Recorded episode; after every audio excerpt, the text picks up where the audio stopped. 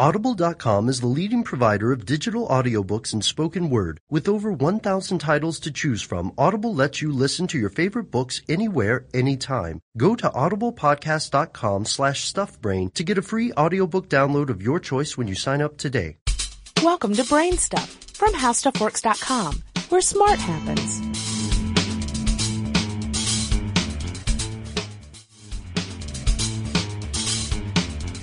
Hi, I'm Marshall Brain with today's question. If nature abhors a vacuum, then why doesn't the vacuum of space suck away all of Earth's atmosphere? From our daily experience with nature, it does seem like nature abhors a vacuum.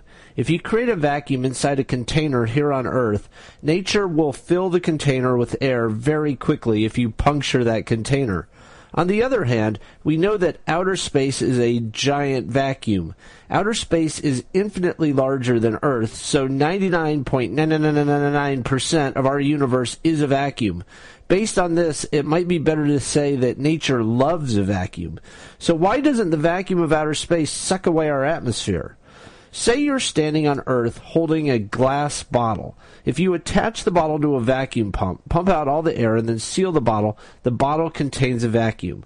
If you put a hole in the bottle, air rushes in.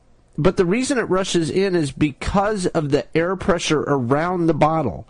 Standing on the ground, we are standing in an ocean of air that rises many miles above us.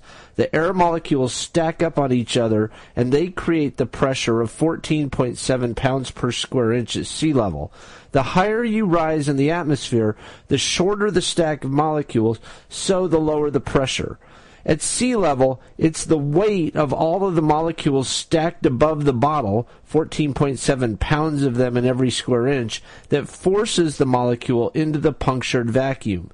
If you were to travel in a rocket to the edge of the atmosphere, you would find that there is no air pressure. Instead, individual air molecules are zipping around in the vacuum of space. The molecules can zip anywhere they like, but they tend to zip toward the Earth because the Earth's gravity acts on them just like it acts on anything else with mass.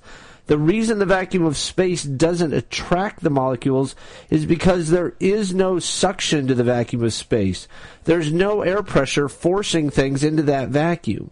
All there is in space is molecules traveling through the vacuum. You can see that there's no danger of the vacuum sucking our atmosphere away, but it turns out that there is another force that could strip away the atmosphere. That force is called solar wind. Fortunately, the atmosphere is protected from the solar wind by the Earth's magnetic field. For more on this and thousands of other topics, visit HowStuffWorks.com. Audible.com is the leading provider of digital audiobooks and spoken word. With over 1,000 titles to choose from, Audible lets you listen to your favorite books anywhere, anytime. Go to audiblepodcast.com slash stuffbrain to get a free audiobook download of your choice when you sign up today.